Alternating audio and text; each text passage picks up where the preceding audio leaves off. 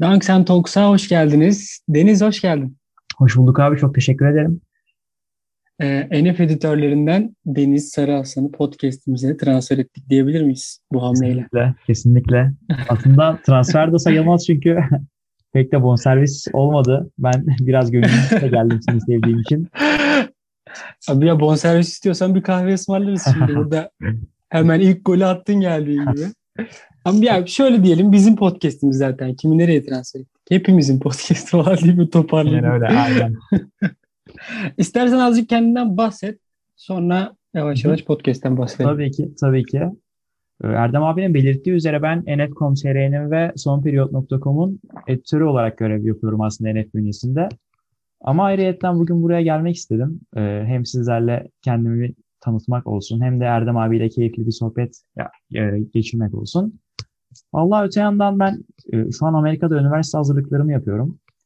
Dolayısıyla hem sadece NBA'ye değil aslında hem NBA'ye hem de kolej basketbolu olan NCAA'ye yoğun bir ilgiye sahibim. Hatta geceleri uykusuz kalıp sabah 6-7'ye kadar maç izlediğim yılına da gece vardır. Dolayısıyla e, yani basketbol ve NBA bilgimle renk katacağımı düşünüyorum. Aa, biz de öyle düşünüyoruz. Böyle seni transfer etmişken hafif de şeyden bahsedeyim. Hani bir küçük bir ara vermiştik ama böyle yavaş yavaş hani e, senle, Mert'le karışık hani ikili, üçlü artık e, biz Çağdaş'la başlamıştık bu işe ama farklı farklı kadrolarla bu Dunk Talks'un NBA kısmını devam ettirmek istiyorum. Podcast yoğunluğunu devam ettirmek istiyoruz diyorum. Ve e, geçiyorum. Bugün bayağı bir konu var. Çünkü uzun süredir de konuşmayınca şöyle bir şey yapalım dedik. E, batı'dan dört takım, doğudan da dört takım. Kendi ilgimizi çeken bu hiçbir sıralamaya göre değil. Hani bu sezon bizim e, daha çok izleyip ilgimizi çeken takımları konuşmak istedik. Sezonun da üçte birini tamamlamışken bu takımlar hakkında kısa kısa konuşmayı düşünüyoruz. Ben bir araya gireyim mi çok ee, kısa? Bir uyarı niteliğinde şöyle bir ünlem işareti çizelim podcast'te. Şimdi e, dedin ya sadece ilgimizi çeken ve sevdiğimiz takımları, daha doğrusu izlemeyi sevdiğimiz Hı-hı. takımları konuşacağız diye. Özellikle Doğu Konferansı'nda hani insanlar kesinlikle zirvedeki takımları falan beklemesin. Çünkü bizim konuşacağımız Doğu takımları biri hariç full orta sıra ve dipteki takımlar. Dolayısıyla hani size şey gibi gelmesin bunlar şimdi gidecek sondaki takımlara gömecek falan filan öyle bir şey yok. Aksine özellikle bugün Doğu Konferansı'ndaki son sıradaki takımların artılarına odaklanmak istiyoruz. Çünkü bu sene ilginç bir şekilde alt sıradaki takımların oynadığı basketbol göze hoş geliyor. Hani oyun planından yoksun olsalar dahi yüksek tempolu oynuyorlar. Transition offense'leri, geçiş hücumlarını çok oynuyorlar. Dolayısıyla bence hak eden, hani hak ettikleri e, krediyi vermiyorlar genel olarak bir spor medyası. Biz de o boşluğu dolduralım dedik. E şöyle Doğu Konferansı'nda ben de şöyle söyleyeyim.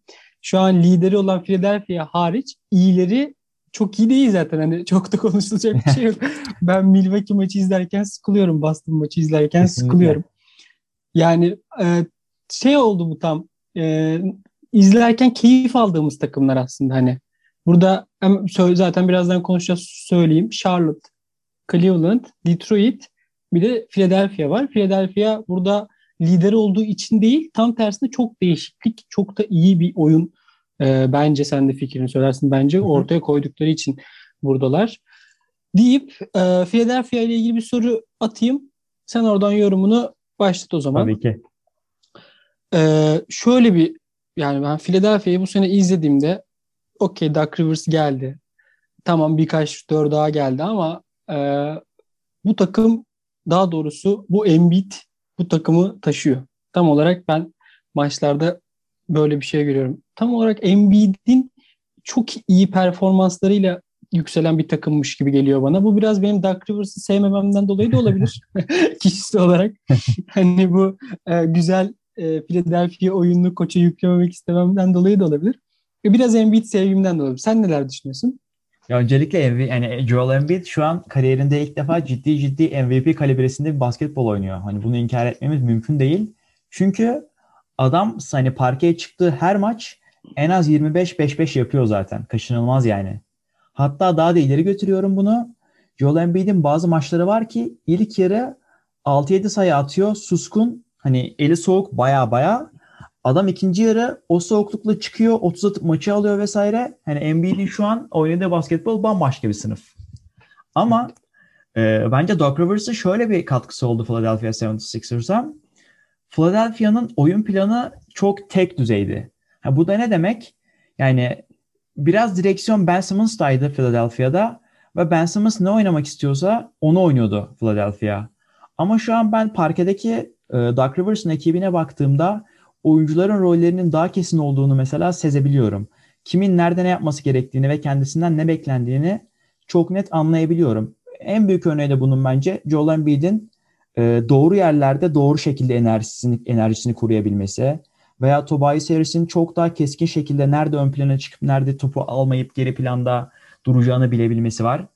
Onun dışında tabii e, Philadelphia'dan bahsedeceksek özellikle sezon başındaki Covid vakalarını es geçmemek lazım. Niye lazım? Adamlar sezon başında doğru dürüst tam kadro maça çıkamadı. Hatta onu da geçiyorum. Zaman zaman Dwight Howard'ın 35 dakika işte G oyuncularının 25-30 dakika oynadığı tonla maça çıktı Philadelphia. Yani o kara günlerden 18-8 derecesiyle Doğu Konferansı liderliğine yükselmek Philadelphia için yaşanabilecek en en en optimum ve en hani optimist senaryo senaryoydu. Yani bu Covid vakalarının ya oradan oradan Maxi'yi çıkardılar ama bence. Öyle bir şey aynen, yaşamasalar. Aynen. Öyle bir şey yaşamasalardı Maxi bence çıkmayacak. Tam tam oraya geliyordum. Yani benim gözüme çarpan Philadelphia'da 3 oyuncu var abi. Bilmem katılır mısın? Sen de bundan sonra sözü alıp yorum yaparsın. Tyrese Maxey, Isaiah Joe, Shake Milton. Şimdi Milton zaten rotasyonda sıra sıra böyle ne bileyim işte garbage time dediğimiz son 2-3 dakika maç bitince yani maksimum maç başı 10 dakika oynayan bir adamdı. Onun süreleri çok arttı. Ama Isaiah Joe ve Tyrese Maxey zaten Maxey yeni geldi lige. Hani abi adamların rotasyonda işi yokken çıkıp 25-30 atmaya başladılar ve yüzdeli atmaya başladılar yani. Bilmiyorum sen ne düşünüyorsun bu oyuncuların beklenmedik yükselişi hakkında? Ya şöyle orada e, Max zaten Shake Milton geçen seneden de hafif hafif hani e, gösteriyordu e, bu takımın 6. adam olma. Hani bizim Furkan'dan beklediğimizi Hı. aslında biraz daha Shake Milton'a yüklemişlerdi ama e, Maxi gerçekten Covid vakası olmasa büyük ihtimalle hiç süre almayacaktı. Ama sonra o Covid e, vakalarından dolayı kimse oynamayınca Maxi öyle bir oynadı ki hani şöyle bir şey ya bu medyanın tabii Amerikan medyasının söylemi ama ya Harden takasında e, Maxi'yi vermemek için Aynen. E, bu bunun masadan döndüğü hani Ben Simmons'ı verip bir de e, Maxi istemiş Houston ama Maxi'yi vermemek için bu e, takasın olmadığı gibi bir şey okumuştum ben. Hani adam bir anda Harden için verilmeyecek bir e, çaylak moduna geçti. Aynen. O çok büyük bir kazanım oldu Philadelphia için. E, ama şöyle küçük bir soru da sorayım. Ondan sonra Philadelphia'ya kapatalım. Böyle giderler mi? Veya ne kadar gidebilirler? Ya abi şöyle bir olay var. Philadelphia'nın hiçbir zaman doğu lideri hani banko doğu lideri etiketiyle ligi bitiremeyeceğini biliyoruz. Çünkü hani Philadelphia'nın tavanı ne kadar yüksekse tabanı da o kadar düşük. Dolayısıyla şu an yüksekteler. Şu an hani herkes böyle çok hype'lıyor takımı. Ama Philadelphia bir yere düştüğünde onun düşüşü de hemen toparlanabilecek bir düşüş olduğunu düşünmüyorum. Çünkü çok kırılgan oyunculara sahipler mental anlamda. Hani şu an o kadar övdüğümüz Joel Embiid bile mental anlamda her an kırılabilir. Dolayısıyla bence iyi görüntüyü koruyup hani totalde iyi görüntüyü koruyup playoff'a girecekler. Ama hani hiçbir zaman şu anki kadar sansasyonel ve itibarlı bir şekilde post season dediğimiz evreye erişemeyecekler. Evet ben de burada sana katılıyorum. Ee, bir de bahsetmedik hiç ama Tobias Harris'in müthiş bir sezon geçirdiğini düşünüyorum bu sene. Yani e, müthiş yüzdelerle tam olarak bir takıma ne verilmesi gerekiyorsa onları veriyor. Peki çok kısa bir şey ekleyeceğim. Sana bitireceğiz dedik ama bunu Tabii. merak ediyorum. Danny Green hakkında ne düşünüyorsun? Özellikle Philadelphia günleri hakkında. Danny Green hakkında ben bir şey düşünmeye geçen sene şey diyeyim mi? Şey diyeyim mi? Allah affetsin diyorum dedim. Bu sene İyi bence mi? Bu sene bence şöyle bir olay var Danny Green hakkında. Geçen sene Lakers'la yaptığı playoff hani performansı sergiledi. Abi o kadar kötüydü ki insanlar Danny Green hater'ı oldu. Hani basketbola yeni başlayan adam normalde Danny Green'i bilmez. Adam LeBron'dan önce Danny Green'i öğrendi kaçırdığı şutlar yüzünden. Ama bu sene bence e, hani basketbol seferler atladığı ve hakkını teslim etmediği ufak bir nokta var. O da savunması. Özellikle perimeter savunması dediğimiz o üçlük çizgisinin o yayın dışındaki savunmayı bence en iyi yapan isimlerden biri Philadelphia'da ve o yüzden ilk 5 çıkıyor zaten. Evet ya 35 dakika süre oluyor. Denegri'nin savunması olmasa e, herhangi bir takımda alacağı süre 12 dakika falan. Kesinlikle. O da gar- garbage time'da. Ya ben bu adamı şöyle söyleyeyim hani e, şeyime bastım. E, ne derler ona? Bam telime bastım. Ergenliğimde San Antonio'nun o e, müthiş kadrosunda LeBron'a karşı hem müthiş savunmasıyla hem de çok üçlük atmıştı o şeyde final serisinde. Danny Green fanı olarak e, ergenliğimi geçirmiştim. Ama böyle şutör bir adamın nasıl bir anda böyle e, tuğla atan bir adamın dönüştüğünü çok merak ediyorum. Ha, tamam evet savunma yapıyor ama ben artık benim artık gözümden düştü yani. Bu saatten sonra Danny Green'i evet, evet o konuda fikirizdir yani. deyip Charlotte'a geçiyorum o zaman. Aynen. Hatta ben Burada sana bir da... soru sorayım bu sefer de istersen Charlotte hakkında. Olur. Yani zaten Charlotte Hornets maçlarını izleyen kesimin en az yarısı bence Lamela Ball hani akımından biraz böyle etkilenip abi bakayım kafasında diye açıyordur bence maçları. Çünkü Charlotte'ın hani o, o güzel arı peteğini andıran court parket dizaynı ve Lamela Ball dışında izlenecek bir tarafı pek yok. Ama Lamela Ball bu sene cidden beni çok etkileyen performanslar ortaya koyuyor. Sadece rakamsal olarak istatistik, yani istatistik bazında da değil. Adamın parkedeki özgüveni ve takım içi yerleşim olsun, takım arkadaşlarına e, hani verdiği talimatlar olsun, liderlik şey olsun. Beni çok etkiledi. Sen ne düşünüyorsun? E şöyle söyleyeyim. Ee, bir adamın üç oğlu var. Bunlardan biri alfa olmalıydı. Bu alfa olmuş. Bu alfa olmuş yani. Zaten Lonzo'nun alfa olmadığı yani Lakers'tan Lakers'taki çöküşünden belli. E, Liangelo'yu zaten biliyoruz. Yani biz bir tek biz biliyoruz. NBA'de kimse bilmiyor öyle söyleyeyim. O yüzden Liangelo nerede olduğunu da şu an kimse bilmiyor olabilir. Ama Lamelo Ball olmuş gerçekten. Ben hiç beklemiyordum e, açıkçası. Bir şeyde izlemiştim biraz e, gel draft edilmeden önce ama orada da özgüvenliydi ama NBA'de böyle bir şey yapabileceğini düşünmüyordum. Fakat bir de geldiği takım da Terry Rozier, Devonta Graham, Gordon Hayward. Şimdi Gordon Hayward'ı da burada guard, garda katarsın ki müthiş bir sezon geçiriyor. Ona rağmen ki Koç Borrego'nun e, biraz da e, kesmesine rağmen bence Devonta Graham'den de hatta Terry Rozier'dan da iyi bir sezon geçiyor. Terry Rozier'ın yani, e, guard olarak kullanılması kesinlikle bir saçmalıktı Boston'da. Charlotte'da da biraz guard olarak kullanırlar sonra baktılar olmadılar. Bu adam şutörmüş abi deyip vazgeçtiler bu olaydan da. Hani Lamelo Ball kazıya kazıya da şu an ilk 5'te belki Graham sakat bir ilk 5'te ama Hı-hı. bence alacak yani. Almak da zorunda. Aynı fikirdeyim. Onlardan hatta daha biraz... iyi onlardan daha iyi oynuyor. Hatta biraz ileriye götüreyim ben senin dediğini biraz abartayım mübalağa yapayım.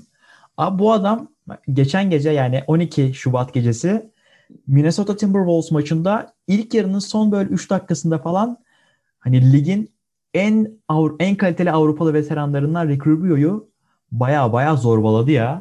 Böyle bir şey yok abi. Evet, evet. Önce üzerinden kaldırdı 3 attı. Üzerine gitti penetre etti bitirdi. Savunmada nefes aldırmadı. Yani ben dedim ki hani böyle 3 aylak izlediğim için şanslıyım abi.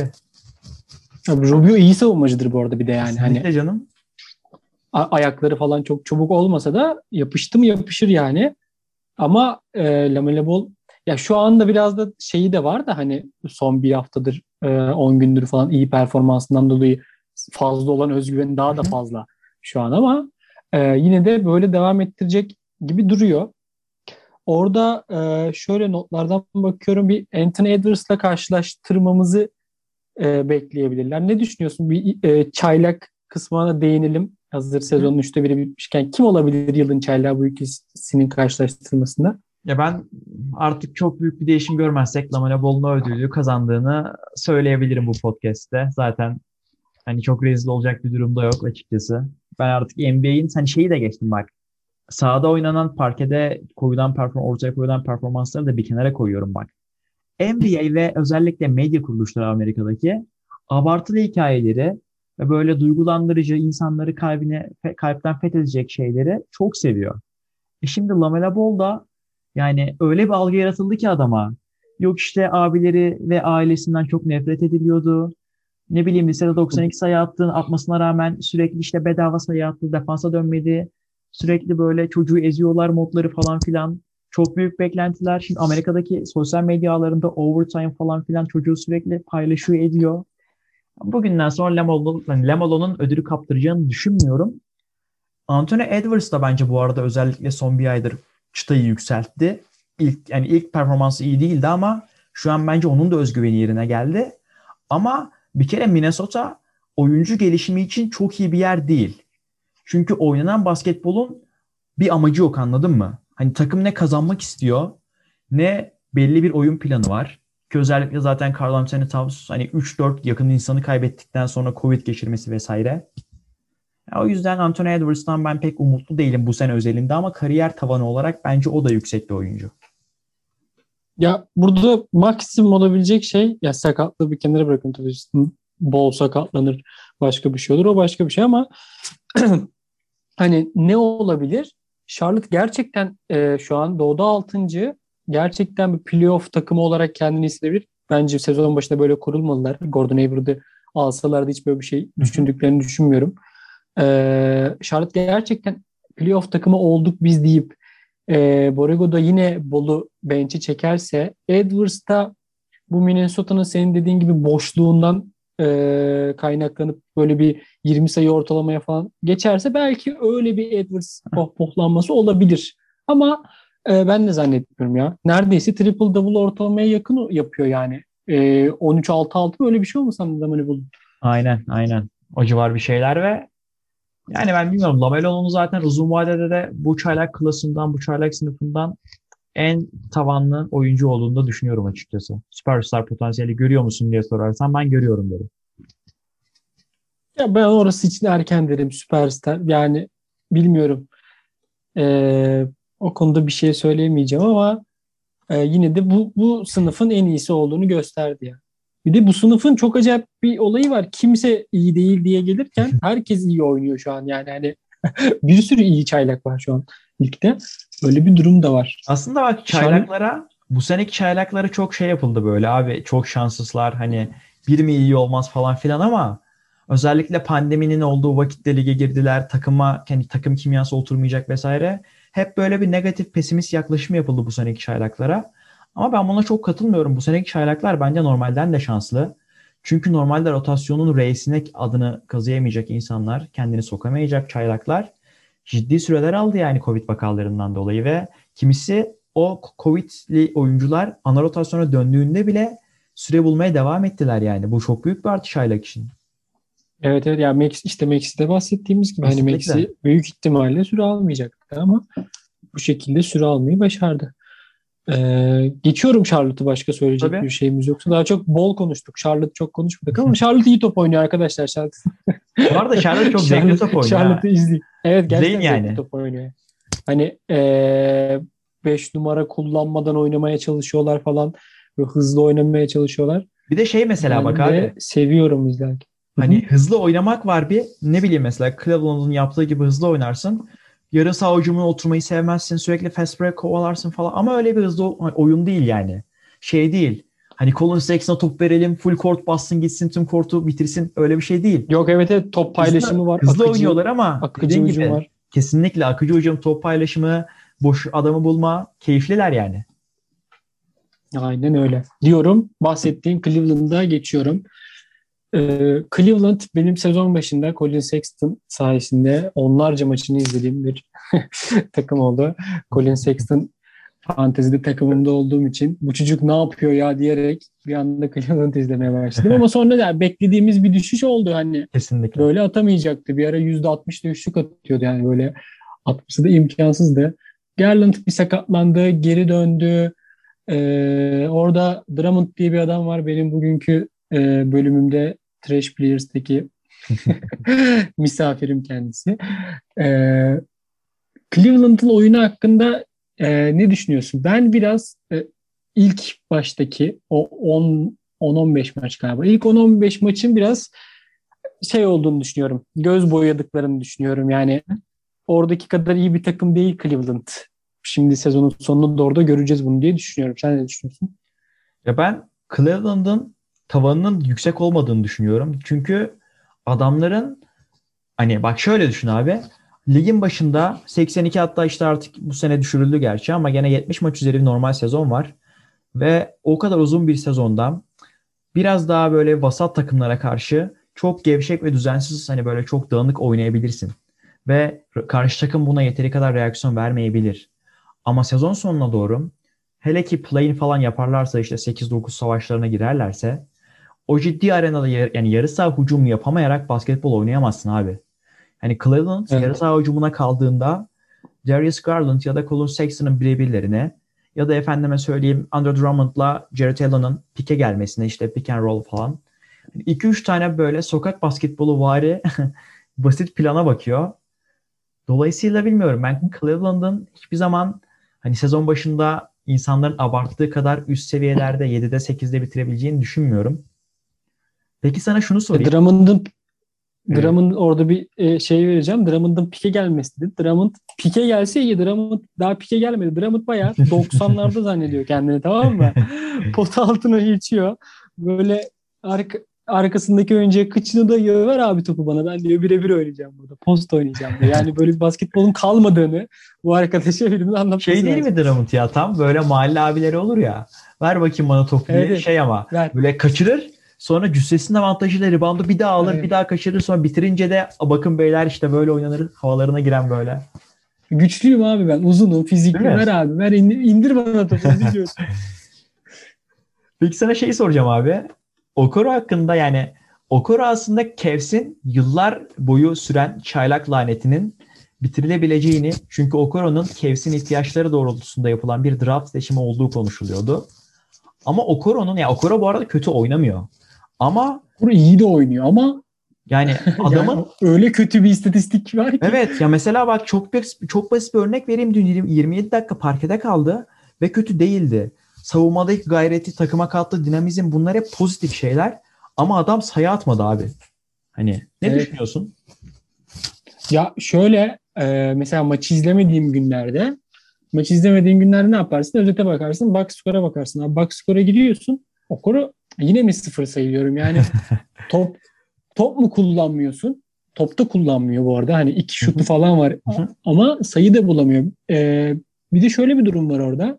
Sahanın içinde aslında biz ne kadar iyi olduğunu düşünsek de iyi savunma yapıyor. Ee, bazen top çalmada çok katkısı oluyor ama bu verimlilik puan dediğimiz puan da çok gerilerde o konu. Yani geçen gün işte kaybettikleri bir maçta e, artı mesela Sexton Garland e, Cedi oynadığında işte Prince artı 5 artı 6 verimlilik puanıyken Okoro ile Drummond aynı anda sahadayken eksi 18 yazmışlar Cleveland'da. Yani ne yaptınız abi? Tam Drummond'ın ne yapmadığını biliyoruz. Yani Drummond yanından geçen adama bakıyor savunmada. Ama Okoro böyle de değil. Yani, tam böyle neden olmadığını anlayamadığım çocuklardan. Hücumu hiç yok bir kere. Yani sıfır. ee, onu kesinlikle geliştirmesi lazım. Ee, ama biraz şey oldu bu hele ki diğer çaylakların iyi bir sezon geçirmesinden sonra Okoro biraz da e, bu sezonu kötü seçimiymiş gibi kafalarda kaldı. Umarım toparlanabilir. E, orada biraz da şundan bahsedeyim. Cedi de baya hani evet. e, çok süresi düştü Cedi'nin. Bu e, Covid'deyken e, Garland sakat oldu, Sexton bir ara sakat oldu. Hani takım dört uzunla çıktı bir sahaya. Guard da Cedi'ydi yani. Beş uzunla diyebilirsin. Yani Türkiye'de olsa bunların beşi pota altı oynar aslında ama yani Cedi o zaman takımı iyi toparlamıştı ama bir anda hele ki Prince'in gelmesi Cedi'nin bayağı Aynen. kesti. Bence Cedi'nin sürelerinin düşmesi aslında biraz şundan kaynaklanıyor. Cedi bu takım için yetenek tavanı olarak hani böyle lider oyunculardan değildi veya işte Cleveland'ın olmazsa olmaz oyuncularından hiçbir zaman değildi saf yetenek olarak baktığında. Ama Cedi'nin bu takıma kattığı bir şey vardı ki diğer kimse katamıyordu bu sezona kadar. O da sahaya kattığı enerji abi ve oyun aklı. Çünkü Cleveland'ın spacing olarak ciddi sorunları vardı. Yani bu sezona bu sezonda var ama en azından bir tık minimize ettiler onu. Cedi özellikle ilk 5 çıkan veya işte rotasyonun ilk 6-7 kilit isminden gerektiği yerlerde işte ters kornerde beklemeyi bilen, gerektiği yerde topu almaktansa işte spacing, alan açmayı tercih eden, oyun aklı yüksek tek oyuncuydu. Özellikle dinamitizmi katabilen böylelikle savunmadaki enerjisini de bir kenara koyuyorum. Şimdi bu sene gerek Prince geldi, gerek zaman zaman Okoro bu işleri yapıyor. Yani Ced'in Ced'in artık e, Cleveland için o tek adam sıfatı kalmadı. Dolayısıyla bence Cedi'nin e, yapması gereken şey biraz daha abi nasıl söyleyeyim sana hani gitsin Colin Sexton gibi mağara maçı atsa da atamasa da soksa da sokamasa da 25 top kullanmasın. Ama Cedi'nin artık ben oyunun farklı bağlamlarında bir tık öne çıksa daha kendisi adına daha hayırlı olur diye düşünüyorum. Sen ne diyorsun? Ya şöyle bence orada biraz ben e, koçu suçluyorum orada. Çünkü e, dediğin gibi Prince de Okoro da burada Cedi'nin e, eskiden verdiklerini vermesi için alınan oyuncular ama e, şöyle oluyor biraz. Okoro savunmada Cedi kadar e, çaba sarf ediyor okey. Prince hem savunmada hem hücumda Cedi kadar e, çaba sarf ediyor okey ama e, Cedi bunu tek başına yapabilen bir oyuncu aslında. Yani bu iki adamdan aldığında Cidi'yi tek başına alabilir. Ben burada biraz koçun da neden Cidi geriye attığını Cleveland maçı izlerken anlayamıyorum. Çünkü Cidi hem ayrıca bu iki adamdan da daha iyi e, topla oynayabilen bir adam. O koru topu yere vuramıyor. Hani Kesinlikle. Prince de sen eskiden öyleydi ama e, şu an öyle bir durumu yok. O yüzden belki Cedi yavaş yavaş yine yüksele, yükseltebilir dakikasını diyorum. Bir de en iyisi ne olur bence Cedi için? Bence yeter Cleveland hani göstereceğini gösterdi. Ben bu takımın bir süre sonra zaten Drummond'dan da çıkmak isteyeceği için hı hı. böyle Drummond artı Cedi'yi bir yere takaslayabilirler mi diye düşünüyorum. Bu arada bizde zaten hani şey olmasın. Kendimi çok Cedi'yi kötülemiş hissettim de bence Cedi anti Cedi club tarzı bir zaten mentalitem benim de yok. Aksine sen deyince hani ofansif yeteneklerine vurgulayınca Cedi geçen sezon çok eleştirilmişti işte özel hayatını basketbolun önüne koyuyor vesaire falan filan diye özellikle Türk medyasında. Bu yaz Cedi NBA'in önde gelen antrenörleriyle birlikte bireysel çalıştı yazın. Onun meyvelerini özellikle şut konusunda bence topluyor. Cedi bu sezona kadar vasatın üzeri bir dış atıcıydı. Bu sezon baya baya boşken çekinmeden aldı at abi diyebileceğin bir şutöre dönüştü Cedi yani. Evet ya 25-7-7 gibi bir maçı var mesela. Aynen. E, Garland'la Sexton yokken yani hani e, sevgili Cleveland koç şu an ismi unuttum. Şöyle söylüyor, şöyle söyleyeceğim onu yani mesela düşün o maçta Garland, Sexton yokken Cedi'nin de olmadığını düşün ve Prince veya Okoro'yu bu rolde oynatabilir miydin? 25-7-7 alır mıydın yani? Okoro yani büyük yok. ihtimalle 10 sayı 8 top kaybediyor. Okoro, Okoro'yu Okoro'yu şey düşünme abi ya. 5 adam hani yanına 4 adam daha koyma. Okoro'yu tek başına parkeye sürsen de 25 atamaz Okoro yani. Evet evet. Yani e, o yüzden biraz orada koç belki başka şeyler deniyor olabilir. Ama ya, hücum kötü giderken de Cedi'nin sürelerini kısıp diğer adamlarını kısmaması biraz garip geliyor bana. Hı hı. Bu arada diye bunu, düşünüyorum. E, Cavs partımızı noktalayarak istersen Detroit partına geçelim. Çok hı hı. uzatmadan. Ben de bu sefer sana bir soru yönlendirmiş olayım. E, Detroit'in formu malum. E, 7-19'lar şu an 7 galibiyet 19 mağlubiyetle ve lige ligin dibine demir atmış durumdalar. Burada Detroit Pistons adına tek olumlu nokta Jeremy Grant'in hiçbir yani hiç kimse kendinden bu kadar yüksek e, verim beklemezken hani batan gemideki tek hani ayık kaptan gemiyi ayakta tutmaya, karaya çıkarmaya çalışan kaptan bir nevi Jeremy Grant. Ne diyorsun abi bu kadar beklentileri aşmasına? Ya şöyle Detroit e, maçlarında bu sene takip ettiğim kadarıyla çok kötü oynamıyor Detroit. En azından e, sahada Black Griffin ne yazık ki ölü gibi dursa da Sorma abi ya. E, Plum, Plumlee, Grant e, iyi oynadığında Dylan Wright yani o da bazen ama. E, mesela zaten e, geçtiğimiz gün Çaylak Sadik Bey 30 attı. Aynen. Josh Jackson kötü girmedi lige. Derrick Rose varken bir şeyler koyabiliyordu sahaya. Yani böyle e, kötü olmayan 6-7 oyuncusu var. Grant de zaten büyük ihtimalle MIP'yi alacak bence. Hani çok farklı bir yere götürdü kendi oyununu. 7-19 orada biraz şey hani evet kaybettiler ama savaşarak kaybettiler maçları yani öyle söyleyeyim. ee, bir de şimdi notlardan gördüm Wayne Ellington bir ara e, Prime Jason Terry'e bağladı yani. Çatır çutur çatır çutur üçlük atıyordu. Sonra sonra geri döndü yine bir hani ben Wayne Ellington'ım ya ne yapıyorum moduna geçti Aslında ama. var ya e, Wayne Ellington'ın 2010'ların başında böyle daha gençken veteran değilken bir şeyi vardı abi. Ee, bir albenisi vardı tamam mı? Lige girdiğinde böyle bugünkü gibi şut atabiliyordu. Bir böyle ligin şutör abilerinden olmuştu falan filan. Sonra Wayne Ellington'a bir şey oldu. Yani Thunderstruck vardır ya böyle Durant'in yetenekleri çocuğa gitti diye. Bu adamın şu hani shooting yetenekleri de birine gitmiş olması lazım dedirtti adam kendine. Bugün bakıyorsun Wayne Ellington'a özellikle son 2-3 maçı dışarı koyarsan, e, denklemden çıkarırsan adam hani sadece boş da atmıyor. Hani alıyor topu Clay Thompson vari topu yere vurmadan el üstü kaldırıp çatır çatır sokan bir adam oldu Wayne Ellington. Ama burada bence ne var sıkıntı Detroit'te? Ee, bence kaynakları doğru kullanamıyor Detroit Pistons.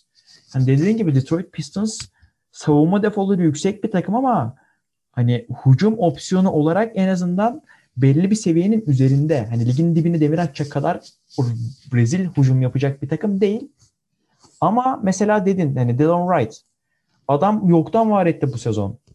Yani Delon Wright ve ne bileyim Sadik Bey, Çaylak. Abi adam sakatlıklar olmasa rotasyona giremiyordu adam akıllı.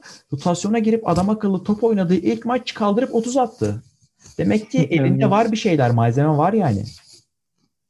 Ya Josh Jackson da öyle mesela. Şimdi Josh Jackson e, eski takımından kovulmuş bir adam olabilir ama Josh Jackson yetenekli bir adamdı. Neydi? Deliydi. E, saçma sapan hareketler yapıyordu. O yüzden kovuldu. Ya bu adamı biraz yontabilirsen Josh Jackson'da da yetenek var ama e, orada da hani coaching olarak bir sıkıntı var. Bir orada hani mesela şeyi anlamıyorum abi. Evet Black Griffin evet hala gösterdiği bazı şeyler var ama e, 35 dakika oynamaması lazım Black Griffin. Olmuyor yani. Hani evet. ne rebound'a giriyor Black Griffin şu an.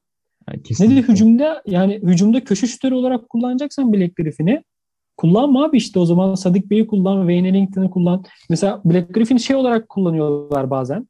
E, Mason Plumlee yapıyor onu ilk beşte. E, şeyde pot, alt, pot altında diyorum. E, faul atışının orada serbest atış çizgisinin orada topu oluyor. Tepeden oyun kuruyor Mason Plumlee. Hı hı. Mason Plumlee yok. Black Griffin bunu yapıyor. Black Griffin bunu yapabilir. Müthiş bir pasör. Kesinlikle. Yani Hatta Mason bak... Plumlee yokken Black Griffin'i 5 numarada kullansa daha iyi olabilirmiş gibi geliyor bana ama Black Griffin'in de çok oynayası yokmuş gibi artık o da bırakmış gibi.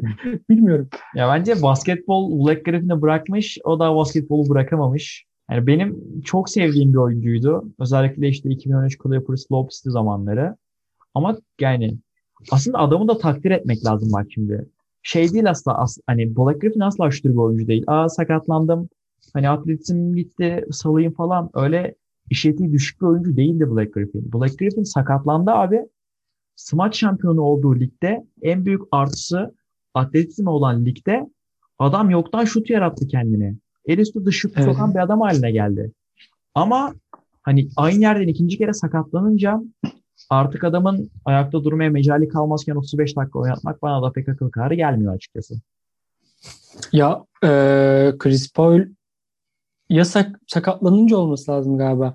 Bu Clippers'ın artık o Lob dönemlerinin sonuna doğru Chris Paul'un sakatlandığı bir dönem vardı. E, Clippers'ın da çok bir e, şeyi yoktu o zaman ligde. Artık Chris Paul diyor ki işte Black Griffin de kötü durumda falan. Ama o zaman kendini öyle bir şey kattı ki Black Griffin triple double ortalamalarına yakın oynuyordu. Bayağı e, oyun kurucu moduna dönmüştü.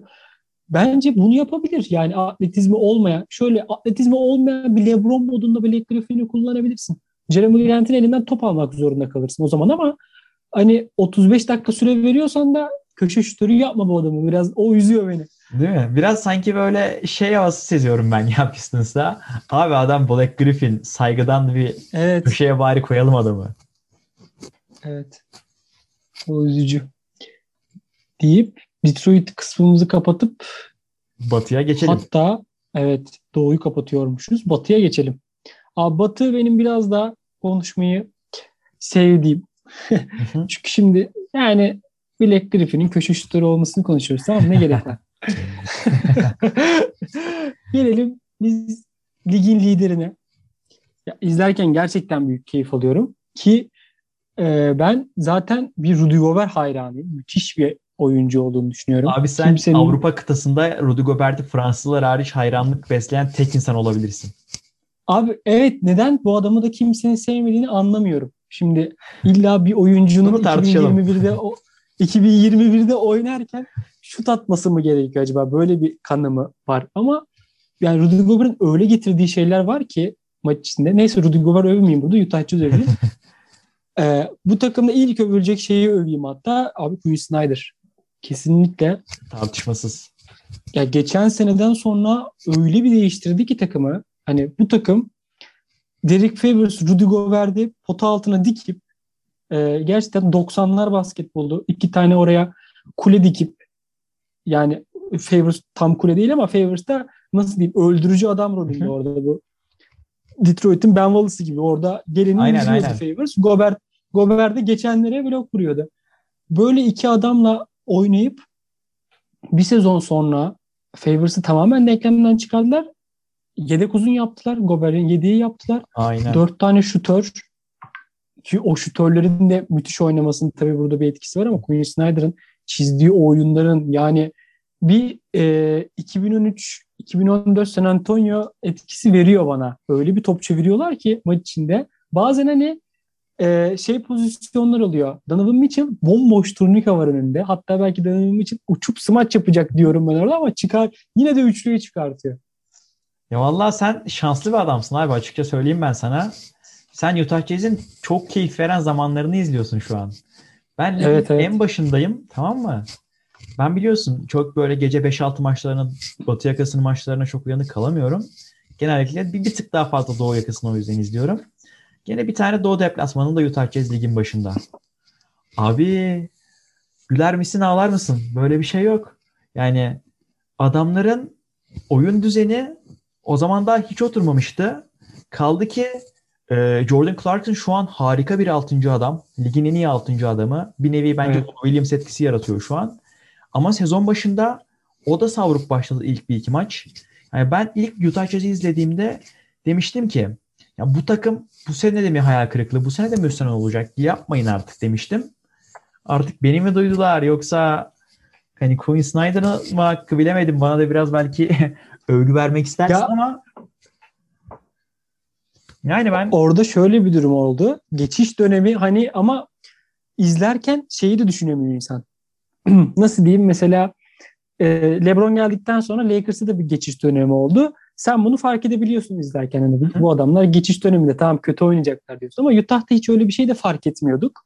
Hani bir anda böyle ne yapıyor abi bunlar? Bunlar nasıl bu kadar üçlük atabiliyor? Nasıl Gobert tek pota altına kaldı böyle?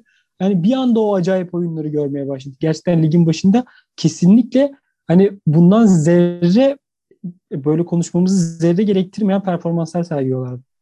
Vallahi bu arada bir şey yani bu tartışmayı yapmamız lazım senden podcast'te yoksa gözüm açık giderim. Rudy Gobert abi. benim Gobert hakkında sevmediğim, antipati duyduğum olay ne biliyor musun? Abi o Gobert o bambaşka mevzu. Onu bir kere koyuyorum. Rudy Gobert kafasını savunmaya verdiği maç aşırı yani spot altı canavarı ama Rudy Gobert savunma yapmak istemediği zamanlar cidden çekilmiyor. Hani nasıl çekilmiyor? Abi yanında adam bomboş layup bırakıyor. Hani bomboş potanın dibinden. Atıyor abi senin eşleştiğin adam. Rudy Gobert sadece bir elini havaya kaldırıp savunma yapıyor falan filan. Yani ben özellikle ligin başında Utah'ın bu kadar savruk gözükmesini ilk bir iki maçta hani Rudy Gobert de çok isteksizdi. Dolayısıyla Rudy Gobert yani ben şeyi savunuyorum biraz ya. Hani sen NBA'de oynuyorsan dünyanın en iyi 450 basketbol oyuncusundan birisin abi. Senin maç seçme, şu maça hevesli oynayayım, bu maç keyfim yerinde değil, bu maç savunma yapmayayım deme lüksün olmadığını düşündüğümden ben bu tür oyuncuları sevmiyordum. Ki Rudy Gobert hani Deniz Saraslan'ı ben bir aksini ispatlayayım neredesine dehşet iştah, yani iştaşlı e, iştaş e, konuşamadım. İştahlı bir şekilde adam oyun oynuyor, oynuyor şu an yani. O yüzden bilemiyorum. Rudy Gobert saygımı kazanmaya bence sadece benim değil çok fazla insanın saygısını kazanmaya bence başladı çoktan. Ya Gobert'in şöyle bir şey var. Ee, hani bu tabii ki de övüyoruz ama dört dörtlük bir adam değil. Dört dörtlük bir oyuncu değil. Maç içinde şöyle bir durumu var. Mesela bu e, Jokic'le eşleştiğinde olmuştu bu sezon Denver maçında. Bir adamı tutamayacağını anlayınca hani ya da o maç bir adamın formunda olduğunu anlayınca salıyor. Yani Jokic çıktı 45 sayı attı Gober'in üstünden. Evet. Normalde atar mı? Atamaz. Ama e, Gober şöyle oldu abi. İlk 20 sayı Jokic attı. Dedi ki Jokic atacak abi bugün. Benim yapacak bir şeyim yoktu. Saldı o maçı. E, cidden saldı. Burada senin izlediğin dönemde, ligin başındaki dönemde de şöyle bir e, efekt vardı bence. Gober'in bu oyunu istediğini düşünmüyorum ben. Hani Gober için çünkü aşırı derecede çalışması gereken bir oyun bu. Kimse savunma yapmıyor çünkü takımda. E, takımın öyle takımın dört numarası Bogdanovic. Hani Bogdanovic Fenerbahçe'de oynarken savunması kötülediğimiz bir adamdı. Aynen Geldi NBA'ye geldi. Bir anda savunmacı kimliği yakaladı okey. Ama yine de bir takımda senden sonraki en iyi savunmacı Bogdanovic ise sen bir orada ne oluyoruz dersin. Gober kesinlikle bu oyunu istemiyordur ama tabii ki de iyi gittikleri için hani müthiş gittikleri için Gober de çıkıp ne yapıyorum ben burada diyemeyecek. O yüzden Gober'in en başlarda bir tribi olabilir. Ben niye tek uzun oynuyorum gibi. Bu Porzingis'te de olan. Aynen, hani, aynen. Abi yanıma bir adam koysanız daha iyi olmaz mı? Ama yani paşa paşa alıştı ve alıştıktan sonra da çok da iyi oynuyor diye düşünüyorum. Yalnız e, Utah defterini kapatmadan çok Rudy Gobert üzerine düştük. Ve hakkını vermediğimiz bir adam olduğunu düşünüyorum. O da Donovan Mitchell. Şöyle hakkını vermiyoruz. Tamam zaten hani herkesin bildiği ettiği bir oyuncu ama sezon başında Donovan Mitchell bence mental olarak sezona çok gergin girdi. Hiç hazır değildi. Neden söylüyorum bunları? Sezon başında hani kolay turnikeleri yeri geldiğinde normalde ustası olduğu orta mesafe şutlarını atarken dahi tereddütle atıp kaçırıyordu. Yani şu an izlediğimiz Donovan Mitchell dehşet özgüvenli oynuyor. Potaya çok kararlı gidiyor. Hani doğru şutu doğru zamanda ne zaman atacağını karar verebiliyor. Hani Donovan Mitchell bence bu sezon özel bir hani iyi bir oyuncudan, üst düzey kumaşı sağlam bir oyuncudan daha artık süperstar kategorisine evrildiğini düşünüyorum ben. Evet evet yani orada belki e, sezon başındaki şey de olabilir hani e, onlar da Bubble'da çok acayip bir seri geçirmişlerdi hani Denver'da. Hani belki yani de bunu LeBron'u gördükten sonra bunları söylemek saçma geliyor ama dinlenememiştir belki de. hani belki kafası iyi gelmemiştir ama gerçekten oyun da değiştikten sonra onun etkisi müthiş oluyor deyip Lakers'a geçiyorum. Ee, batı'daki ikinci konuşacağımız takım Lakers. Abi Lakers'ı izlerken benim şöyle bir şeyim oluyor. E galiba bu maçı saldılar ya diyorum. Tamam, zaten Anthony Davis daha gelmedi Anthony Davis. Aynen. aramızda değil. daha aramızda değil. Şampiyonluk prosunu içiyor hala Anthony Davis bir yerlerde. Maçı kazanamıyorlar diye düşünürken abi LeBron James çıkıyor maçı alıyor ve hani öyle böyle de almıyor. Abi adam 36 yaşında neden neden bunları yapıyorsun? Değil mi? Gerçekten korkuyorum ben hani bir bir şeyi olacak diye düşünüp bir sakatlanma bir şey ama yok abi bu adam tabii ki de LeBron James kendini benden daha iyi tanıdığı için abi sonuna kadar sonuna kadar oynuyor. Ve şöyle bir durum var maçlarda. Onu da ekleyeyim. Ee, LeBron James de maçın ilk 40 dakikası e, birinci viteste oynuyor. Ha, iki bile değil bak. Birinci viteste. Topu zaten Schroeder'a veriyor. Schroeder topu getirsin diye bekliyor. Hiç topu getirmiyor. Hücum sıkışırsa alıyor topu bir pasta çözüyor olayı. Yani e, o kadar kaşarlaşmış ki yani budur bunun tabiri. o kadar biliyor ki saha içinde ne yapacağını. Bak bakıyor son 5 dakikada da maç eşit mi? Tamam abi ben geldim deyip maçı kazandırıp gidiyor. Burada soruyu şöyle soracağım. Yeni bir MVP ödülü gelir mi? LeBron'a. Ben eğer LeBron şu an mesela dedin Adam ilk 40 dakikayı birinci viteste oynamasına rağmen son 8 dakika direkt son vitese alıyor ve maçı koparıyor dedin ya. Ve şunu ekledin. Bu adam 36 yaşında neden bunları yapıyor? Bence LeBron, bu aslında LeBron için alışık olduğumuz bir görüntü değil. Çünkü bizim tanıdığımız LeBron normal sezonda çok böyle galibiyet, mağlubiyet yüzdesini onu hani çok önemsemez. Daha böyle vücudumu playoff'a diri tutayım. Zaten şampiyonluk için en büyük iki favoriden biriyim kafasında bir oyuncuydu LeBron. Bu sezon bizi şaşırtsa da ben LeBron'un artık ligin ikinci yarısından itibaren biraz da o moda dönüp bir tık iki tık böyle vitesi son anlarda dahi geriye atabileceğini düşünüyorum. Dolayısıyla LeBron ben MVP ödülünde gene üçüncü vesaire bitireceğini hani böyle favorilerden ama kazanamayacağını düşünüyorum. Ama bence yani LeBron James böyle oynarsa şöyle bir ihtimal olabilir. Devam ederse bu yüksek vites maçın son anlarında ve maç almaya kendi başına.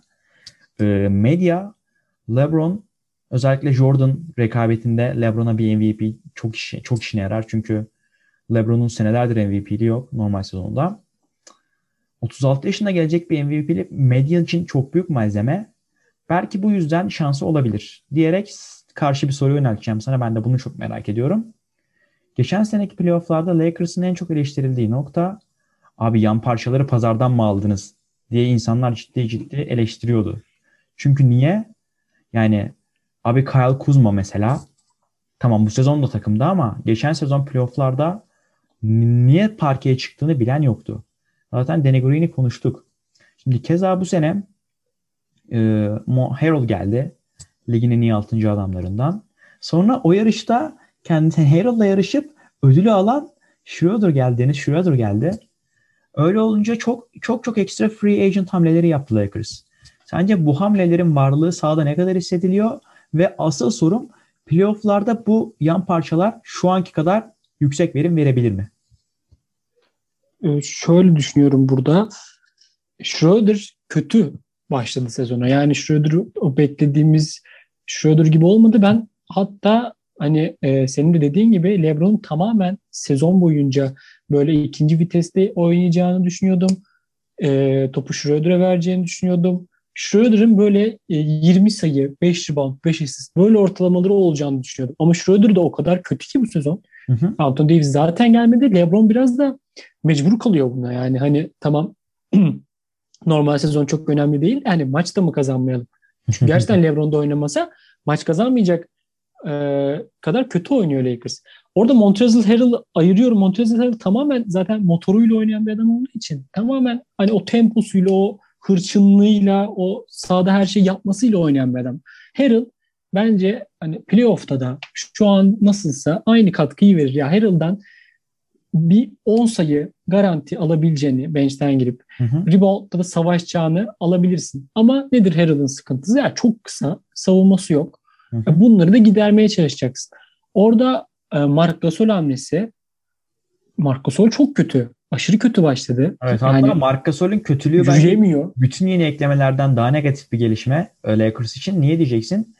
E, Lakers'ın geçen sene çektiği sıkıntılardan biri topu hep LeBron'u dağıtmak zorunda kalmasıydı ama bu adam hani skor mu üretecek? Hani takımın enerjisini mi diri tutacak? Yoksa hani topu mu dağıtacak? Şimdi Mark Gasol yaşına rağmen e, bir uzun olarak ligin en iyi pasörlerinden uzun kategorisinde. Hani Jokic'ten sonra belki de en iyi ikinci pasör. Dolayısıyla Mark Gasol'ün formda oynaması Lakers için çok büyük artı olur. O yüzden bence Frank Vogel kara kara düşünüyordur şu an. Ha, bu adamı nasıl oynatacağım ben diye. Ya orada bir e, dediğim gibi Wesley Matthews'i ya tabii Harrell'la beraber Wesley Matthews'i övebiliriz. Wesley Matthews o Danny Green'in veremediği 3 katkısı ya Danny Green D'yi veriyordu orada da 3'yi veremiyordu. Wesley Matthews onu da verebiliyor. Allah'tan. Bir de abi Taylor Horton Tucker diye bir çocuk çıktı yani. Çok acayip bir şekilde. Aa, hani Amerikanlar abi, out of nowhere derler ya böyle. Hiçbir yerden yoktu adam bir anda var oldu tarzı. Abi Lakers'ın böyle şeyleri var. Hani Kuzma'da kaçıncı sıra seçimi mesela. Ee, sonra kim çıkmıştı? arkalarda. Ha, Caruso mesela kaçıncı sıra seçimi? Hani nereden Caruso'nun geldi? Bunlar... hikayesi çok dalga geçiyoruz Caruso'yla ama adamın G'lik hikayesi cidden hani takdire şayan. Ya Lakers'ın böyle steal'ları var ki Taylor Norton Tucker da kesinlikle bir steal yani. Hı. O kolları aşırı derecede uzun. Hücumda hücumda istediğini yapabiliyor gerçekten. Savunmada da en azından geri kalmıyor öyle söyleyebilirim. Taylor Horton Tucker'ın da playoff'ta olmasa da bu sezon içinde LeBron'un çok yardımcı olduğunu düşünüyorum. Ama playoff'ta e, Schroeder döner. Schroeder bir kafayı toparlar. Toparlayamazsa LeBron döverek toparlatır. e, Davis zaten hani illa Anthony Davis yani o da dönecek. E, Wesley Matthews kullanacaklar orada. Harrell'ı kullanacaklar. Orada e, free agent hamlelerinin iyi bir katkıda bulunacağını düşünüyorum Lakers'a. Bir orada dediğin gibi Marc Gasol sıkıntı. Hani Marc Gasol'ün e, iyiye dönüşmesi Lakers'ın neler yapabileceğini belli eder. Ama Marc Gasol kötü giderse e, Davis'e kötü bir haber var. Davis 40 dakika 5 numara oynamak zorunda kalabilir. Evet. Geçen sene nefret etti bu durumdan Davis. Evet. Ve Howard'ın iyi olmasının sebebi Davis'in 5 numara oynamak istememesi. Yani yoksa Howard süre alacak bir adam değil. deyip Clippers'e geçelim mi? Tabii ki. Benim zaten linç yemeyeyim ama Los Angeles'ta bir tık daha sempatik bulduğum takımdır Clippers. Şu an benden bile linç yiyebilirsin ama geçiyorum. Bu duymamazlıktan gelip Evet, sileriz direkt kayıttan. Los Angeles Clippers'e geçiyorum abi. Ee, şimdi ben de hadi şey yapayım biraz hak vereyim. Geçen sezon aşırı derecede dalga konusu olmuşlardı ama bu sezona Kawhi ile PG yani müthiş girdiler. Hatta e, Kawhi zaten bu Kawhi'dı da Paul George bu Paul George değildi. Paul George çok iyi girdi sezona. Ee, sezonun başında bir Reggie Jackson, Lou Williams guardlardan hiçbir şekilde katkı alamıyorlardı. Zaten Patrick Beverly'den savunma haricinde katkı alma gibi bir ihtimali yok. Şimdi yavaş yavaş Reggie Jackson'la Lou Williams da formunu bulmaya başladı. Aslında hani e, batıda Utah'la Lakers çok iyi gittiği için biraz da göz ardı kalıyor Clippers. Ama çok iyi top oynadıklarını düşünüyorum. Ee, burada soruyu şöyle soracağım.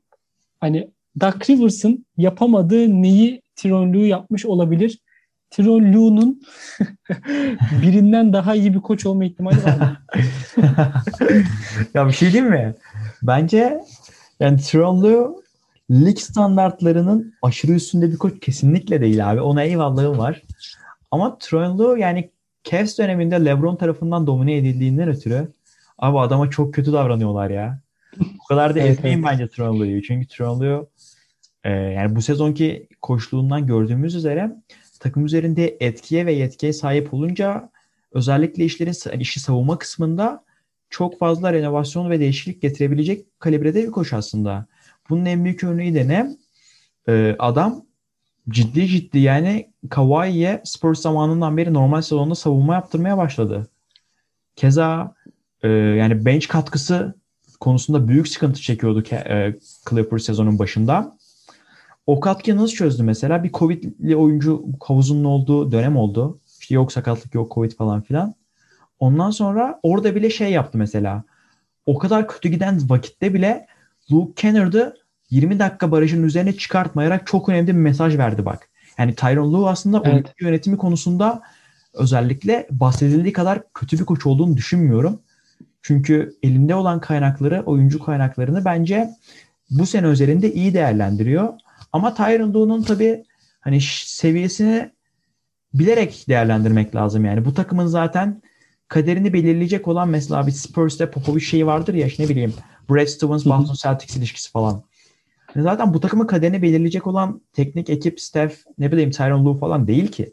Bu takımın kaderi tamamen Kawhi ve Paul George ikilisinin elinde ve bu koç oyuncu dinamiği şu anki gibi iyi gittiği sürece ben Clippers'ın geçen seneye oranla hani tabii geçen sene de büyük konuştuk başımıza neler geldi ama e, bu sezon harbiden ben geçen sezonu affettirebileceklerini en azından konferansta Lakers'ta ciddi sıkıntı çıkarabileceklerini öngörüyorum. Ya ben şöyle şurada katılıyorum sana. Kesinlikle ya bu takıma koç değil, bu takıma çok iyi bir idare edici adam lazımdı. Ya, Tyronn Lue da idare edici adamın başındadır yani. Bir Jason Kidd'tir bu, bir Tyronn Lue'dur. Aynen öyle. Kim idare edebilir dersen Tyronn Lue büyük ihtimalle Kavaycım, canım Kavaycım oynar mısın? Paul George, canım aslan Paul George'um. Hadi çık şu sahaya göster Bu arada, konuşmalar yaparak. Abi sana sözünü veriyorum. Ama şunu hatırlatmak istiyorum sana. Ee, bu adam şey de yapar yani bak Tyron Lue sert de yapar. Onun Lebron'la bir diyaloğu var. Herkes sanıyor ki Tyron Lue'yu Lebron'la derse tamam abim, tamam abiciğim, öyle yapalım abiciğim. Böyle bir kafada olduğunu düşünüyor insanlar ama Tyron Lue finallerde Lebron'a hele ki maçın son anlarında şey diyor evet, mesela evet, Lebron bench'te oturuyor adam 40 dakika top oynamış ölüyor bitiyor. Lebron'a bağırıyor diyor ki senin daha iyi oynaman lazım Bron diyor böyle olmaz diyor. Ve orada bir sözlü münakaşa geçiyor. Ondan sonra Cleveland'dan gönderiliyor ve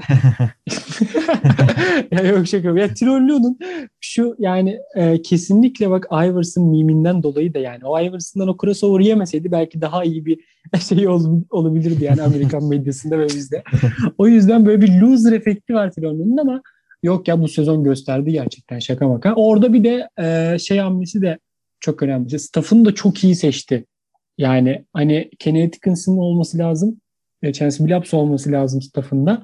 O iki hamle de hani Tronlo'nun çok da şeye taktiğe e, bir etkisi olmadığını düşünüyorum. Ama Hı. oyuncu idaresi konusunda daha büyük etkisi olduğunu düşünüyorum. Aynı fikirdeyiz. Deyip son takıma geçiyorum.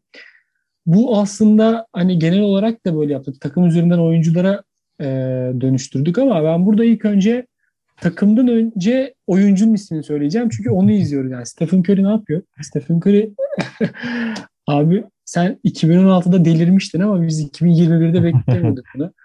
Abi, tek başına gerçekten hani tek başına basketbol oynanmaz diye bir şey var ama tek, tek başına oynuyor abi. Geliyor orta sahadan üçlük atıyor. Ya onu görmüşsündür herhalde bilmiyorum evet, ama evet. E, hücum süresi 21 saniye var. Hı hı.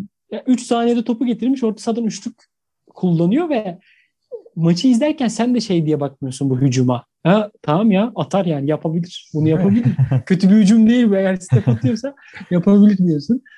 Takım bazında da bakarsak abi Ubre e, Allah affetsin. Ya, olduğu şey taraftar varsa. Bir şey diyeyim mi sana? Ee, Ubre'ye iyi mi diyeceksin Ubre'ye? Yok iyi demeyeceğim asla. Haşa yani Allah korusun. Bilim kopsun ama Ubre'ye özellikle Amerikan medyasında çok şey oluyordu. İşte çok afro saçları falan filan dövmeleri, atletik. Hani kız NBA veya işte kadın NBA takipçileri tarafından Ubre aşırı hype'lanıyordu abi. İşte Kelly Oubre şöyle o böyle falan filan. Ben o yüzden bir erkek olarak içten içe o balonun patlamasına çok sevindim böyle. Dedim ki oh be dünya varmış kardeşim. Ya ben Ubre'yi bu arada gelmeden önce, Golden State'e gelmeden önce e, beğenirdim ama nasıl beğenirdim? Bir takım oyuncusu, bir parça olarak beğenirdim. E, aslında Golden State de e, onu öyle almak istedi bence. Hı hı. Hani bir takım oyuncusu bir parça ama Clay Thompson da sakatlanınca e, Kelly Oubre yani bunu e, medyadan aldığı şeyle mi, hype'la mı yaptı? Steve Kerr mü onu böyle bir şey yükledi yoksa kendi kendine böyle bir gaza mı geldi? Hani kendini Clay Thompson moduna sokmaya çalıştı. Ama sen o değilsin abi. Sen hani üçüncü adam ol. Hatta bilemedin dördüncü adam ol. Sen böyle iyisin yani. Hala da o moddan çıkmış değilim. Yani ben ona şaşırıyorum. Kötü gitti. Kötü gittikten sonra insan bir şey yapar. Ya ben o değilmişim deyip geri çekilir ama Ubre'de o bir şeylik var. Arada beyni gidiyor sahada. Onu hissedebiliyorsun yani. Yok, yok oluyor sahada ve çatır çutur şut atmaya başlıyor. Tüm topları tek başına kullanmaya başlıyor. Mesut Ubre gömdükten sonra ben soruyu sorayım Golden State üzerinden. Eski o e, maçları izlerken Draymond Green, Stephen Curry hücumlarını izlemeyi çok özlemişiz. Zaten bu takımın yani hücumda ne yapacağı %99 belli yani. Evet. Green, Stephen Curry ikisi üzerinden oynayacaklar. Ama savunmada bence Andrew Wiggins'e beklenen o daha doğrusu beklenen demeyeyim görülen e, değer verilmiyor. Wiggins takıma neler kattı sence? Bence Wiggins'in özel şu yani aslında sorunun bir parçası değildi ama bir önceki cümlenden başlayayım. Wiggins'in savunmaya katkısı bence biraz şu yüzden es geçiliyor. Ee, sezona rezalet giren Warriors'ın rezalet girmesinin başlıca sebeplerinden biri de Wiggins'in sene başında takıma abi artık o beklenen patlamayı ve seviye atlayışını yapacak diye girdiği sezonda vasatın altında oynamasıydı. Dolayısıyla insanlar Wiggins'e karşı cephe aldı. Özellikle Warriors cephe taraftarları dedi ki abi o kadar sorumluluk veriyoruz sana bak. Neredeyse yani Curry çıkar rebuilding yapacak takımız, tanking yapacak takımız hala oynamıyorsun dendi. Ondan sonra düze, düzelse dahi insanlarda bir artık Wiggins'te şey kaldı. Hani abi 5 maç sonra gene batırır boş verin. Halbuki Wiggins sezonun ilk 5-6-7 maçı neyse onu bir kenara koyun. Ofansta da savunmada da ciddi katkılar veriyor.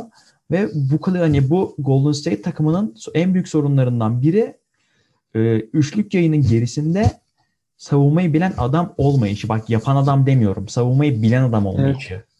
Hani Clay Thompson çok iyi bir de şutör. Onunla özdeştirilir ama çok iyi bir perimetre savunmacısıdır mesela.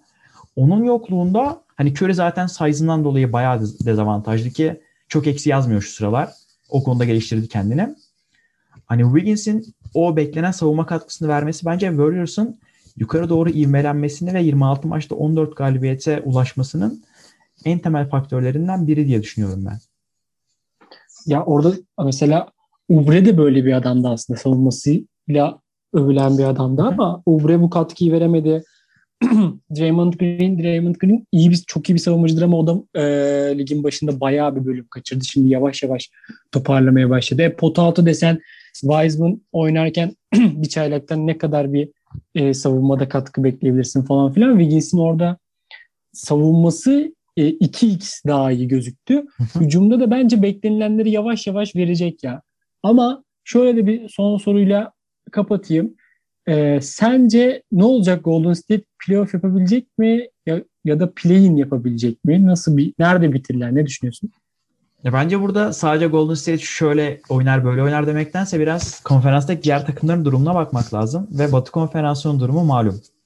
Hani abi cidden Doğu'ya göre LeBron'un tekrar özellikle Batı'ya geçmesi, işte bu Harden takası falan filan derken Doğu'da yine yığınla muazzam takım oluştu. Net yani Batı'da bir tek e, Nets'le Bucks kaldı. Philadelphia'yı saymazsan. Doğu'ya bak e, pardon Batı'ya bakıyorsun. Yığınla takım var.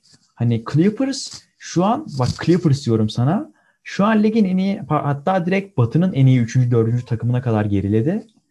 Böyle bir konferansta Warriors kesin play yapar demek çok zor. Çünkü Warriors'ın şu an altına aldığı takımlara bakıyorsun. Dallas Mavericks. Tamam Kings'i bir kenara koyuyorum. Ee, yani bu sezon Jay Morant yokken oynayabileceği en iyi basketbol oynayan ve harika bir düzen takımı olan Memphis Grizzlies ki maç eksikleri var ciddi manada. Muhtemelen yakalarlar zaten Golden State'i. Ki bak onların da altında bir de Pelicans bekliyor. Hani onlar da belki bak. Onların da belki bir şey var da. Hani Zion Williamson, Lonzo Ball falan filan. Kötü çekirdek yok ellerinde yani. O yüzden ben belki play-in diyorum. Ama hani playoff bazında pek bir beklentim yok Warriors'tan benim. Ya ben de play-in yaparlarmış gibi geliyor. Ee, tabii burada çok en önemli şey hani bu takım için biraz da sağlık yani. Curry kesinlikle. maç kaçırırsa kesinlikle o maça lose yazın da. Hani Draymond Green falan da maç kaçırırsa Draymond Green'in gelmesi de çok etkiledi Curry'i yani. Ee, hücumda gerçekten pas yapabileceği hani topu alıp verebileceği bir adam eklendi. O öyle biri yoktu. Ondan sonra kazanmaya başladılar zaten. Play'in olabilir ama playoff'ta görmek isterim ya Curry'i. Thompson'sız Curry neler yapabilecek? Playoff'ta neler yapabilecek? Bunu çok merak ediyorum. Böyle bir e, atıyorum bir Lakers ya da Clippers'ta falan eşleşirse Stephen Curry onlardan maç çalarsa falan çok güzel hikayeler yazabilir. Aynen. Diye düşünüyorum ve artık bitirdik Hı-hı. takımlarımızı.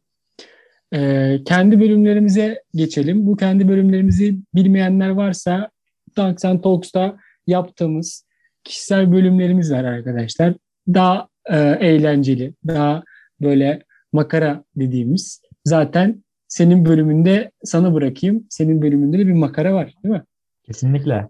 Zaten benim direkt bölümün adı hani bana özel olarak çıkaracağım içeriğin adı program adı nasıl Dunks and Talks'a ben de o formatı korudum. Madara and Makara tarzı bir içerikle geldim size. Ee, bir nevi şekline Fool gibi olacak. Ama elimizde video kesitleri bulunmadığından ötürü onun yerine programda konuştuğumuz isimlerden birkaçının Madara veya makara konusu olduğu anları anlatıp kısa sohbetler açacağım keyifli keyifli. Makara tarafında işin benim çok sevdiğim bir hikaye var. Şu soruyu sorarak başlayayım ben sana oyuncunun ismini açıklamadan önce. Hiç şey oldu mu abi? Ee, böyle bir barda falansın ne bileyim gece kulübünde falansın. Oturuyorsun. Ee, bir kızla veya işte sen bir kızın yanına gidiyorsun. senin yanına geliyor. Ondan sonra bir şey içelim mi falan filan muhabbetleri. Hiç hayır cevabı aldığın oldu mu? Veya ne bileyim senin verdiğin. Abi şu an e, mutlu bir birlikteliğim olduğu için falsolu, cevap... falsolu cevap ver. Yok, ama ill, illa olmuştur ya. Herkesin başına gelmiştir deyip Anladım bu ben. soruyu atlatıyorum. Evet, evet. güzel güzel. Ben seni yakaladım orada. Ama şöyle şu şeyi e, bu konuyu şöyle merak ediyorum. E, senin bana attığın notlardan ben bu konuyu hiç bilmiyorum abi. Hani senin anlatmanı merak ediyorum yani. Bu konu bende hiç yok. Ya bence bunu zaten podcast'i dinleyenlerin hiçbiri bilmiyordur. Çünkü ben bunu tamamen tesadüf eseri ESPN'de başka bir şey araştırıyordum. Philadelphia Hı. hakkında. Sonra radyo, pardon radyo diyorum. Ee, başka bir podcast'te bunun hakkında sohbet ediyorlarmış o sıra. Aşırı saçma bir olay. Geçiyorum hemen. Ee, Joel Embiid abimiz biliyorsunuz University of Kansas çıkışlı bir oyuncu ve Kansas'ta abi yapacak pek bir şey yok. Yani Kansas'ta yaşıyorsanız özellikle NBA draftının ilk üç sırasından seçilecek potansiyelli e, bir oyuncuysanız o popülariteyle yapabileceğiniz çok bir... Bir star için ideal bir yer değil. değil. Yok abi aynen. Bu adam da yazık garibim gitmiş arkadaşlarıyla böyle kulüp değil de daha böyle bar pub tarzı bir yere. Oturmuş. Her bütün takım arkadaşları University of Kansas basketbol takımı olarak içiyor bunlar. Ama Joel Embiid sağlığına dikkat eden ve alkole biraz karşı bir oyuncu olduğu için sportif background'u gereği içmiyormuş. Sonra bir kız gelmiş yanına Joel Embiid'in. Demiş ki bir şeyler içelim mi, dans edelim mi falan filan. Embiid de kıza demiş ki, kızı beğenmiş Embiid ama alkol e, şeyinden, prensibinden taviz vermemek istediğinden ötürü demiş ki ben alkol kullanmıyorum kusura bakma takım arkadaşlarımın yanına yönlendireyim demiş. Sonra kız demiş ki Joel Embiid'e tamam alkol kullanmıyorsan bu barda sana özel bir karışım var abi senin beğeneceğine eminim demiş. Ve Shirley Temple adında bir e, şey kokteyl vermiş tamam mı? Ta, işte tavsiye etmiş. Sonra Joel Embiid o kokteyle aşık olmuş. Kokteyl de zencefil ve nar şurubundan yapılan alkolsüz tatlı bir kokteyl aslında. Sonra Joel Embiid buna bayılmış abi. Hatta University of Kansas yıllarında maç çıkışı ve maç öncesi bayağı rutin haline getirmiş. Her gün 2-3 bardak bunu gömüyormuş. Sonra bu adam tabii Philadelphia'ya geldi falan filan yıldız olduğu için NBA'de. Bu adamın içinde ukde kalmış. Demiş ki insanlığın Shirley Temple aşkına hani erişmesi lazım demiş. Bu lezzetten mahrum bırakamam insanları demiş. Ve baya baya şu an Instagram hesabında yaklaşık 200 bin beğeniye sahip nasıl Shirley Temple yapılır adında bir hani mutfak programı var adamın. Ve şey yapmış böyle baya baya fake arka plan yapmış kendine mutfak arka planında önlükle çalışıyor falan filan. Çok tatlı. Yani bunu da paylaşmadan ilk bölümde geçmeyelim dedim. Hazır NBA'yi konuşmuşken. Abi, yani, Embiid'in zaten ne kadar hani deli ama eğlenceli bir karakter olduğunu biliyoruz. Shirley Temple'da hiç içmedim ama yani zencefil ve nar bundan yapılan bir hani kokteylin de ne kadar iyi olabileceği konusunda biraz şüphelerim var hani. Embiid. Embiid'in kızı reddetmesi burada daha saçma geldi bana ya. Abi şey yap istersen bir evet dedi alkolü içmezsin yani. Önce bu kabul et. Zaten bunu bu olayın dediğin olayın dalgası zamanında Philadelphia'nın soyunma odasında bayağı dönüyormuş. O dönem Philadelphia kadrosunda Embiid'le takım arkadaşı olan Robert Covington'ın bayağı bu konu üzerinde dalga geçen açıklamaları falan var. Hatta ve hatta bu mesele bayağı bayağı Philadelphia 76ers'ın yönetimine kadar gitmiş.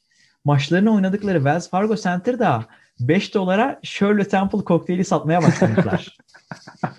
Ama bayağı iyiymiş. Güzel hikaye. Aynen. Bir de Madara kısmına geçeyim istersen uzatmadan. Madara tamam. kısmı biraz kalp kırıcı Colin Sexton severler için. E, ligde henüz 8 maçı çıkan çaylak Colin Sexton abimiz ilk 8 maçı itibariyle biraz batırmış, elin, e, işleri eline yüzüne e, bulaştırmış halde.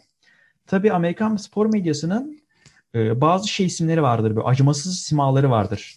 Bir oyuncu kötü başladıysa özellikle beklentiler yüksek bir oyuncu yerden yere vururlar abi adamı. Kürekle vur daha iyi yani. Bu isimlerden biri de The, Atlant The, The Athletic yazarı Joe Warden adında bir kalem. Bilindik de bir kalem aslında. Twitter'da 15 bine yakın takipçisi falan filan var bu adamın. Saygın bir biri yani aslında sektörde. Sonra adam çıkıyor şey diyor. Cavs'i de yakından takip ettiği bir dönemmiş. Basketbol nasıl oynanır bilmiyor. Pick nasıl savunulur onu hiç bilmiyor. Oyun kurucu olarak takım arkadaşlarını nasıl yöneteceğini bilmiyor. E, Colin Sexton'a baya baya canlı yayında bu adam verdiği demeçte gömmüş geçirmiş.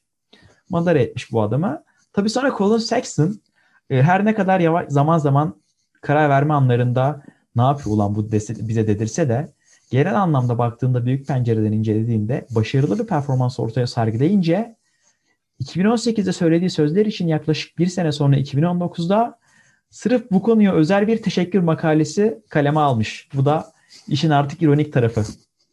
Abi şöyle Joe Warden'a burada bir, bir hak vermek de lazım orada Colin Sexton ilk lige girdiğinde hani abi bu top şeyde oynanır diyordun. Hani e, gidip deniz kenarında böyle sahildeki basketbol sahalarında oyna abi bu topu diyor. Bu arada Çünkü basketbolla gerçekten alakası yok. Bu arada bak Tek başına bir şeyler yapıyor. Tabii Öz, çok özür diliyorum sözünü bölüyorum abi ama hani dediğine ekleme yapacağım. Bu topu deniz kenarında nasıl oynarsın biliyor musun? 15 dakika oynarsın 16. dakika birader sen bir çık aradan derler sana anladın mı? evet. Takım arkadaşların da seni dövmeye çalışıyor. Aynen aynen. Ver, ver kardeşim topu hadi. Hani seni izlemeye mi geldik modunda. Gerçekten öyle top oynuyordu ama çok geliştirdi kendini. Biraz da e, Joe Warden'ın katkısı var diyebiliriz o zaman Colin Sexton'a. Yani yakıt olarak kullanmışsak Colin Sexton o mantalitede bir oyuncu. Bence mümkün. Evet. evet. O zaman bölümü kapattıysan ben de kendi bölümümü Tabii geçiyorum. senin Trash Talk bölümüne geçelim. Ee, ben de kendi bölümümde Trash Talk bölümünde sana çöp oyuncuların e, unutulmaz anları varsa ya da istatistikleri varsa onları soracağım. Hı hı. Burada e, çöp olarak aldığım oyuncuları şimdi geçmişteki podcastlerden dinleyenler varsa bugüne kadar genelde e, gerçekten çöp olarak kabul edilen oyuncuları aldım. Hani kimsenin bana itiraz edemeyeceğim ama bundan sonra biraz daha riske girip bence çöp abi bu oyuncu diyebileceğim oyuncuları burada misafir edeceğim. Bugün e, misafir ettiğim oyuncu Andre Drummond. Eyvah. Bu arkadaş bence çöp. Vallahi bence bence çöp ama arkadaş garip bir şekilde kendini değerli görüyor ve yıllık en az 20 milyon dolarlık kontrattan aşağısını kabul etmeyeceğini söylüyor. Başarılar dileyelim. Yani e, kendi fikri ama e, 10 milyon doları imza atınca suratını görmek isterim. Neyse. Drummond'ın e, şöyle bir yüzdesi var abi. Sana onu soracağım. Drummond'ın e, ne yüzdesini sorabilirim? Bir tahmin et. Abi şut yani başka ne yüzdesi olabilir ki bu adamın? Şut da olabilir. Evet. Serbest atışı soracağım ben. Ha, şey onu serbest... hatırlıyorum. şey şey şey şey şey. Bir maç var bak iyi hatırlattın. Bir maç var. Ee, kaç atıyordu ya? O kadar rezalet atıyor ki o maç hani Şeke Hak var, pardon Heke Şak vardır ya. Şak faul atamıyor diye bilerek faul yaparlar. Maçın bir evresinde bayağı Heke Drummond yaptı rakip takım. Kaçtı ya? 17'de 3 mü öyle bir şeydi galiba. Kaçtı? Onu hatırlamıyorum. Ben ee, bugün şöyle bir soru, Ben yanlış yerden yakaladım galiba biraz. Söyle, yok yok. Kötü serbest atışı ile ilgili bir soru soracağım ama o maçı sormuyorum. Şöyle tamam. bir soru hazırladım. Andre Drummond'ın en kötü serbest attığı, serbest atış attığı sezonu düşün. Hı hı. Bu sezondaki bir yüzdesi var. Hmm. Bir de Andre Drummond'ın en iyi serbest atış attığı sezonu düşün. Evet. O sezondaki bir yüzdesi var. Bu iki sezonun yüzdeleri toplamı yüz eder mi? Etmez abi imkanı. Yani bu adamın iyisiyle kötüsünü toplasak bir eder mi? Ben sana bunu soruyorum. bir şey diyeyim mi? Ben 95 maksimum diyorum. Bak 97-98 de demiyorum. Çünkü bu adamın kötü faal attığı sezon %40'a ulaştığını düşünmüyorum ben. Yani İyisi var ama bir de. İyisinin de maksimum en 55 iyi, olacağını en iyisiyle en kötüsünü ya. aldım. Ya bak şöyle düşün. Hadi 60 atsın abi en iyisi o zaman. Bu adamın atış hali, atış yani serbest atış performansı Mahalle abisinden hallice zaten. 60 atsa en iyisinde, en kötüsünde 38-39 atsa bile olmuyor. Ama merak ettim bakalım. Neymiş cevap? Burada evet sen birebir doğru biliyordun neredeyse. Kandıramadım da seni son anlarda en iyisini düşün falan diyerek zorladım ama yapamadım. En iyi attığı sezon senin dediğin gibi %60'la atıyor. En kötü attığı sezonda %35 ile serbest atış atıyor. Arkadaşlar bu serbest atış yüzdesi. Bakın şut değil, üçlük Abi değil. Olmaz ya.